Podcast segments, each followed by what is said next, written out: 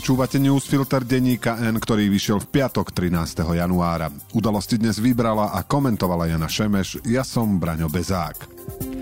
Dnes o tom, že Eduard Heger zahmlieva, len aby to neprešpekuloval, o tom, že Hirman dovolenku neodhadol najlepšie a Matovič ho za to noblesne potopil a o tom, že komisár pre deti Mikloško neprekvapil, kde si ďalej svoje.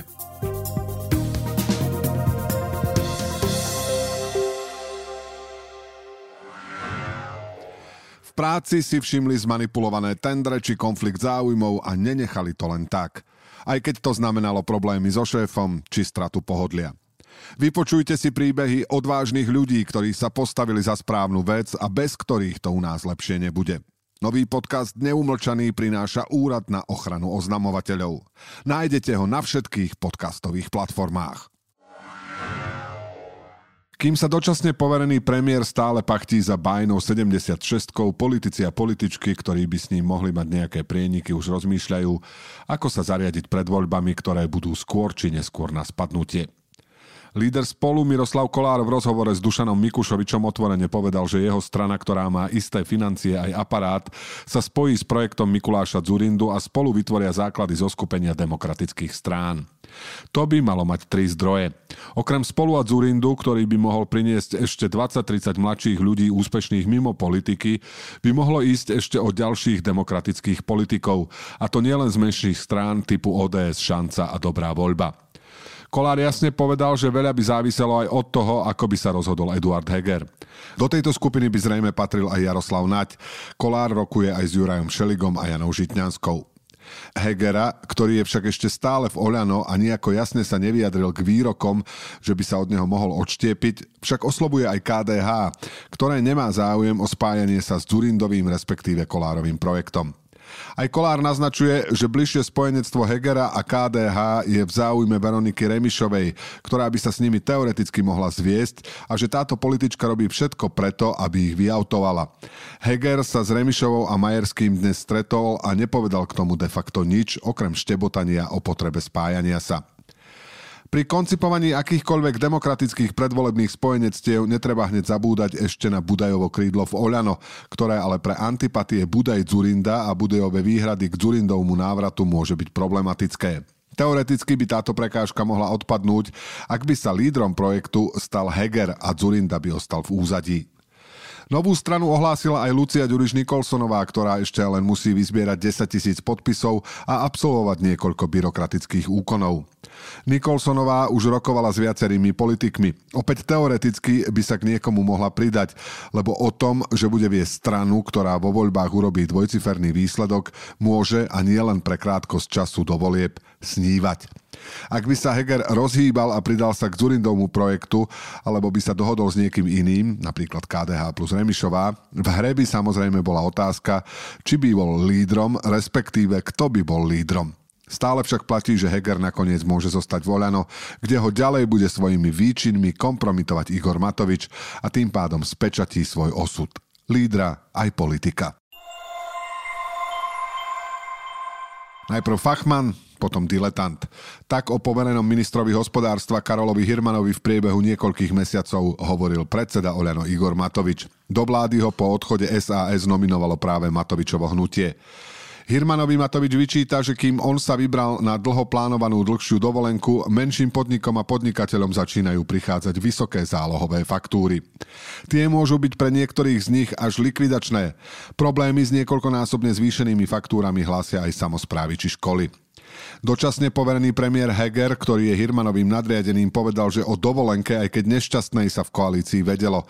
Zároveň prislúbil pomoc firmám a ľuďom zasiahnutým vysokými preddavkami za energie. Na tej sa už pracuje aj v spolupráci s Hirmanovým rezortom a v pondelok na vláde by sa o jej parametroch a forme malo definitívne rozhodnúť. Zatiaľ vláda odporúča faktúry neplatiť.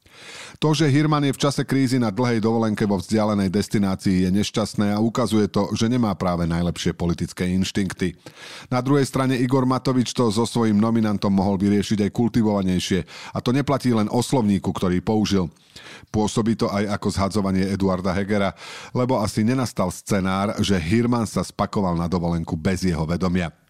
Matovič sa vyjadril, že ak by sa Hegerovi podarilo nájsť dosť hlasov na vytvorenie novej vlády, on sám mu ešte podpis nedal, Hirmana v nej už nedovolí. Hirmana to môže skôr potešiť, lebo reputačné škody z pobytu v blízkosti Matoviča postihnú viac menej každého. Je zrejme, že z cien energií si tému urobila opozícia. Robert Fico získal 34 podpisov poslancov na zvolanie mimoriadnej schôdze o cenách energií. Mala by sa uskutočniť do 7 dní, teda pomerne blízko Ficovho referenda o predčasných voľbách. Motivácia Fica je teda celkom očividná, ale dostal nahrávku na smeč a využil ju. Tak ako slúbil, tak učinil. Komisár pre deti Jozef Mikloško asi pol roka potom, čo ho zvolili do úradu, zverejnil výsledky výskumu, ktorý vtedy avizoval. Viac ako tisícky siedmakov a siedmačiek na základných školách a osemročných gymnáziách odpovedalo na otázky, čo ich trápi, čoho sa obávajú, koľko času trávia online a ku komu cítia dôveru. Mnohí ľudia často hovoria, že vedia, čo si myslia deti. My na úrade komisára sme sa to chceli detí priamo opýtať. To je základná myšlienka výskumu, z čoho sa tešia, čoho sa boja, čo by zmenili, vysvetľoval Mikloško. To síce znie veľmi pekne, ale fakt je, že z prieskumu sme sa o tom, čo si myslia deti, veľa nedozvedeli. Respektíve nezaznelo tam nič, čo by sme nevedeli. Navyše na to, aby sme vedeli, čo si deti naozaj myslia, by vzorka mala byť postavená inak. Lebo takto to vyzerá, že vieme akurát to, čo si myslia zhruba 12 až 13 ročné deti, čo sa nutne nezhoduje s názormi menších detí či mládeže tesne pred vstupom do plnoletosti. Ako však upozorňuje Denisa Gdovinová, ktorá sa na výskum realizovaný Katolíckou univerzitou v Ružomberku, Trnavskou univerzitou a Univerzitou svätej Alžbety podrobne pozrela spolu s viacerými odborníkmi a odborníčkami, toto nie je zďaleka jediný jeho problém. Zvláštna totiž nie je len metodológia výskumu. Kolegyni úrad ani nechcel poskytnúť všetky dáta, ale aj čas, kde sa interpretujú výsledky.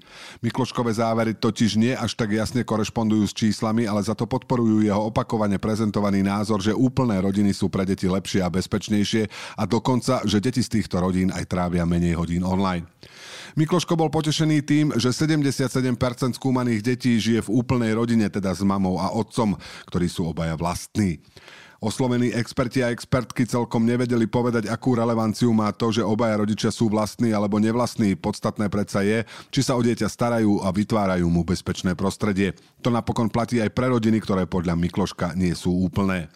Keď Mikloško nastupoval do úradu, objavovali sa obavy, či pre svoje názory napríklad o tom, ako by sa otec mal správať k cére a ako k synovi, či aké nevhodné je, keď dieťaťu chýba pri výchove druhé pohlavie, narážka na deti vychovávané dvoma ľuďmi rovnakého pohlavia, bude schopný identifikovať a riešiť problémy všetkých detí na Slovensku.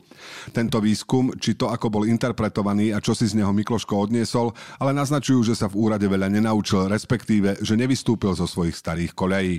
Jeho prioritou prioritou v úrade aj na základe tohto prieskumu má byť všestranná ochrana rodiny. Zákon však hovorí, že sa má hlavne podielať na ochrane práv detí. Sú situácie, napríklad v síce navonok úplnej, ale vnútri rozbitej rodine, keď sa tieto dve úlohy priam vylučujú. Práci si všimli zmanipulované tendre či konflikt záujmov a nenechali to len tak. Aj keď to znamenalo problémy so šéfom či stratu pohodlia. Vypočujte si príbehy odvážnych ľudí, ktorí sa postavili za správnu vec a bez ktorých to u nás lepšie nebude. Nový podcast Neumlčaný prináša Úrad na ochranu oznamovateľov.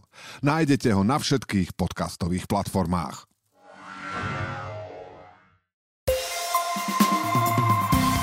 A teraz správy jednou vetou.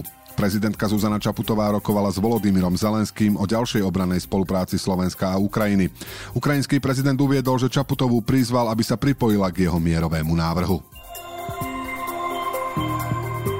Fico hovorí, že zozbieral 34 podpisov na zvolanie mimoriadnej schôdze parlamentu o cenách energií.